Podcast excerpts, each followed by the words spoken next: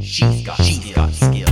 All right, so it's time to learn a few more Lexi commands today. Today I want to go over a few that are related to searching or finding out some type of information. So these can have quite practical uses in your everyday life. So let's just go through some of these. I'll go through a couple of them and um, hopefully you'll find them helpful.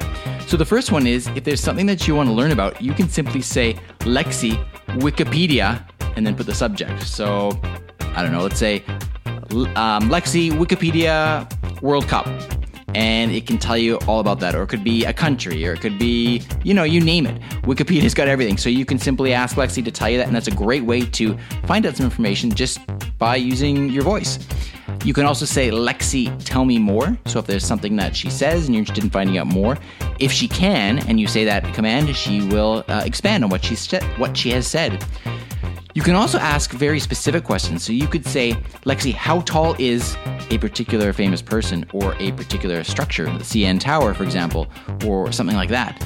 You can also say, Lexi, how many people live in, and you could say a city, a province, a country. Lexi's very good at telling you statistics in terms of how many people live in different places. Or another way of asking that, of course, is, Lexi, what is the population of, and you fill in the blank there.